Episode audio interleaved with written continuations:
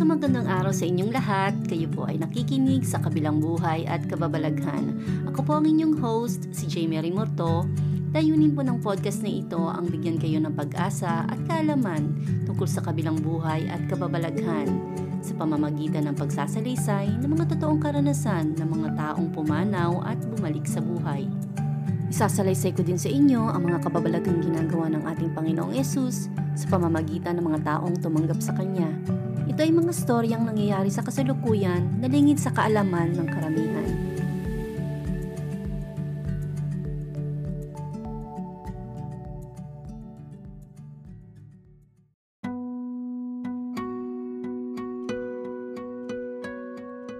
Magandang araw mga kapatid, malugod ko po kayong binabati sa ating show na sa kabilang buhay at kababalaghan.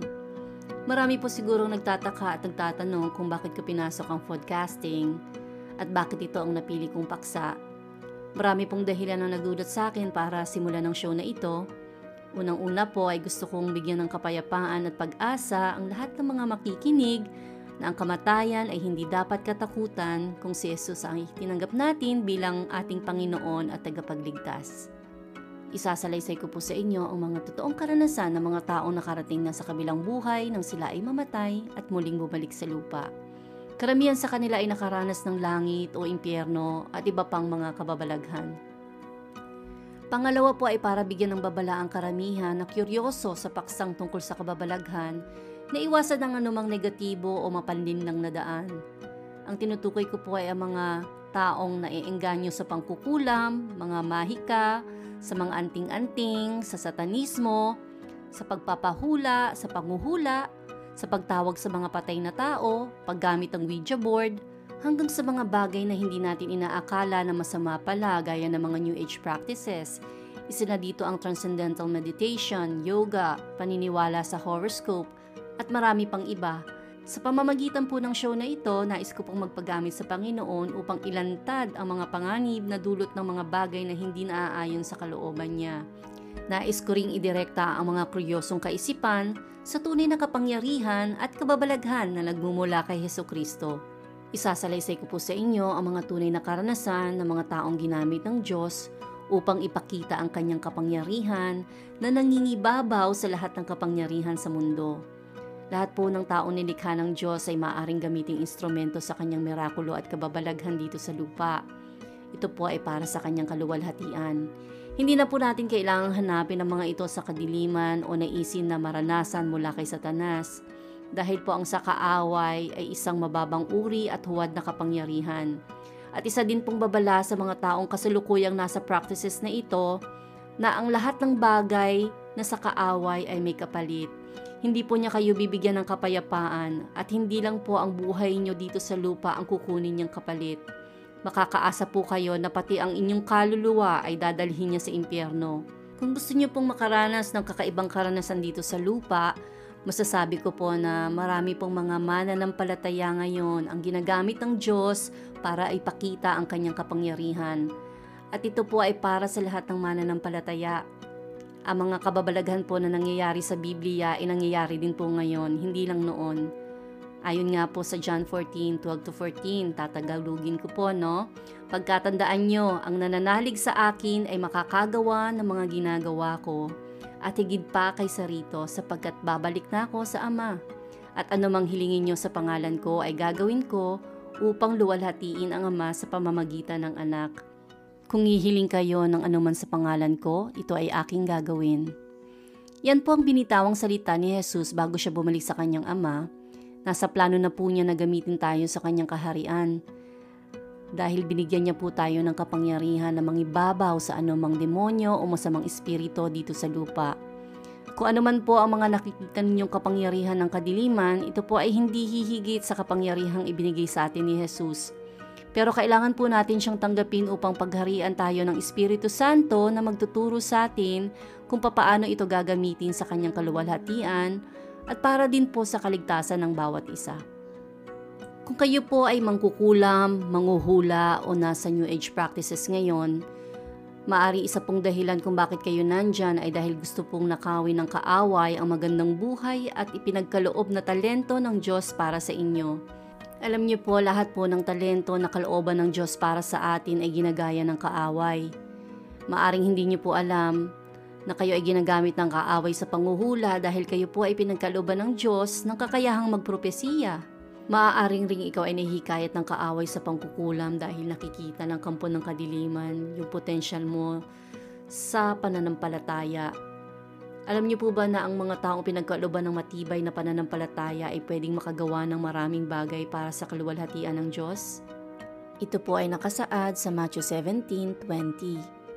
Sabi po ni Jesus, tandaan ninyo, kung kayo'y may pananampalataya sa Diyos na sinlaki ng buto ng mustasa, maaari ninyong sabihin sa bundok na ito, lumipat ka ron, at ito ay lilipat nga. Tunay na walang bagay na hindi ninyo magagawa. Ang pangatlo po at pinakaimportanteng dahilan kung bakit ko pinasok ang podcasting ay para palaganapin ang magandang balita at kaligtasan ng bawat isa kay Heso Kristo. Marahil po ay naengganyo kayong pakinggan ng podcast na ito dahil isa rin kayo sa mga kuryoso. Alam niyo po bago po ako magdesisyon na piliin ang paksang ito tungkol sa kabilang buhay at kababalaghan, marami na rin po akong pinagdaanan Mula nung 2007 hanggang 2014, nainganyo din po ako sa pagbabasa ng mga librong may kinalaman sa mga New Age practices. Ito po yung mga librong tungkol sa Universal Law of Attraction. Marami pong mga librong yan pero hindi ko na po sila babanggitin dahil ayaw ko na po nabasahin pa nyo sila. Pero kung sa tingin nyo, isa to sa mga binabasa nyo ngayon at gusto nyo makasigurado na ito nga yung mga librong binabasa ko noon para na rin itapon o sunugin gaya ng ginawa ko noon, pwede niyo po akong padala ng email.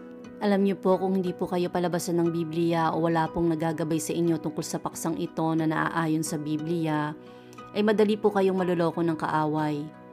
Puro po kasi positibo ang mensahe sa New Age. Nakakaling lang po talaga. Kaya nga po, isa ako sa naloko nito. Basa lang po ako ng basa hanggang sa unti-unti ako nitong dinala sa mga practices na tulad ng mindfulness meditation.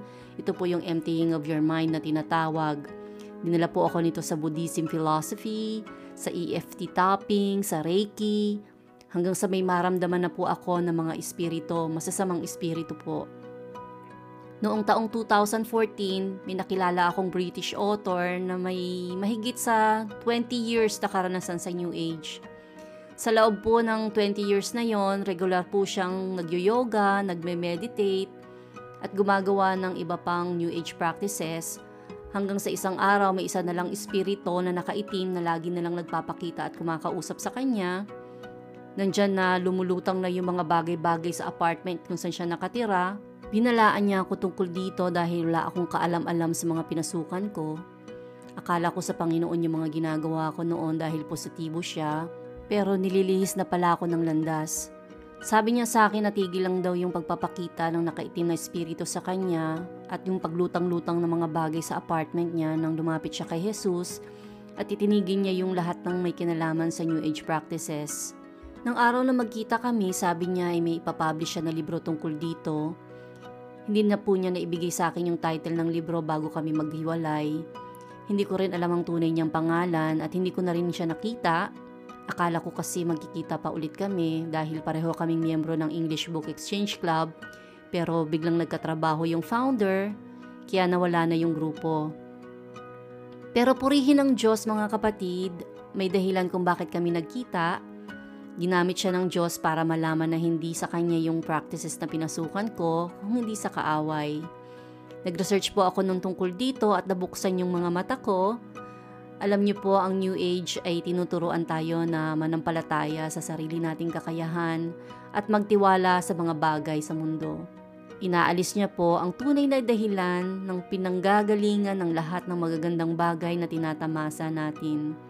Hindi po dito tinuturo ang pananampalataya kay Jesus, kung hindi ang pananampalataya sa sanlibutan o sa universe. Mga kapatid, hindi po tayo pwedeng manampalataya sa dalawa o iba pang Panginoon sabi nga po sa Matthew 6.24, Sino may hindi makakapaglingkod sa dalawang Panginoon sapagkat kapupuotan niya ang isa at iibigin niya ang ikalawa. O kaya'y magtatapat siya sa isa at pagbawalang halaga ang ikalawa. Hindi kayo makapaglilingkod sa Diyos at sa mga kayamanan. Sinabi din ni Jesus sa John 14.6, Ako ang daan, ang katotohanan, at ang buhay na walang hanggan. Walang makakapunta sa Ama kundi sa pamamagitan ko. Sa susunod na episode po ay isasalaysay ko sa inyo ang totoong karanasan ng isang Hindu na hindi pinapasok ng Panginoong Hesus sa langit. Namatay po siya at muling ibinalik sa kanyang katawang lupa upang magbigay ng mensahe para sa lahat. Abangan po natin ang kapalapalabik na pag-uusap nila ng ating Panginoong Hesus. Hanggang sa muli at naway, subaybayan niyo ang aking podcast at ang unang storya dito po sa Kabilang Buhay at Kababalaghan. Huwag po nating kalimutang i-share ang podcast na ito sa lahat, lalong-lalo na sa mga nagdadalamhati na namatayan, sa mga kilala niyong curious sa mga kababalaghan, sa mga nasa New Age practices o sa mga taong walang relasyon kay Jesus. Ako po ang inyong host, si Jamie Remorto, na nagpapaalam sa inyong lahat. At sa pangalan po ni Jesus, naway tumanim po sa puso at isip niyo ang mensahe ng podcast na ito dahil hindi natin hawak ang ating buhay Kapag binawi po ito, siguraduhin po natin na ang pinili natin na makasama ay ang ating Panginoong Hesus. Hanggang sa susunod na linggo, Shalom.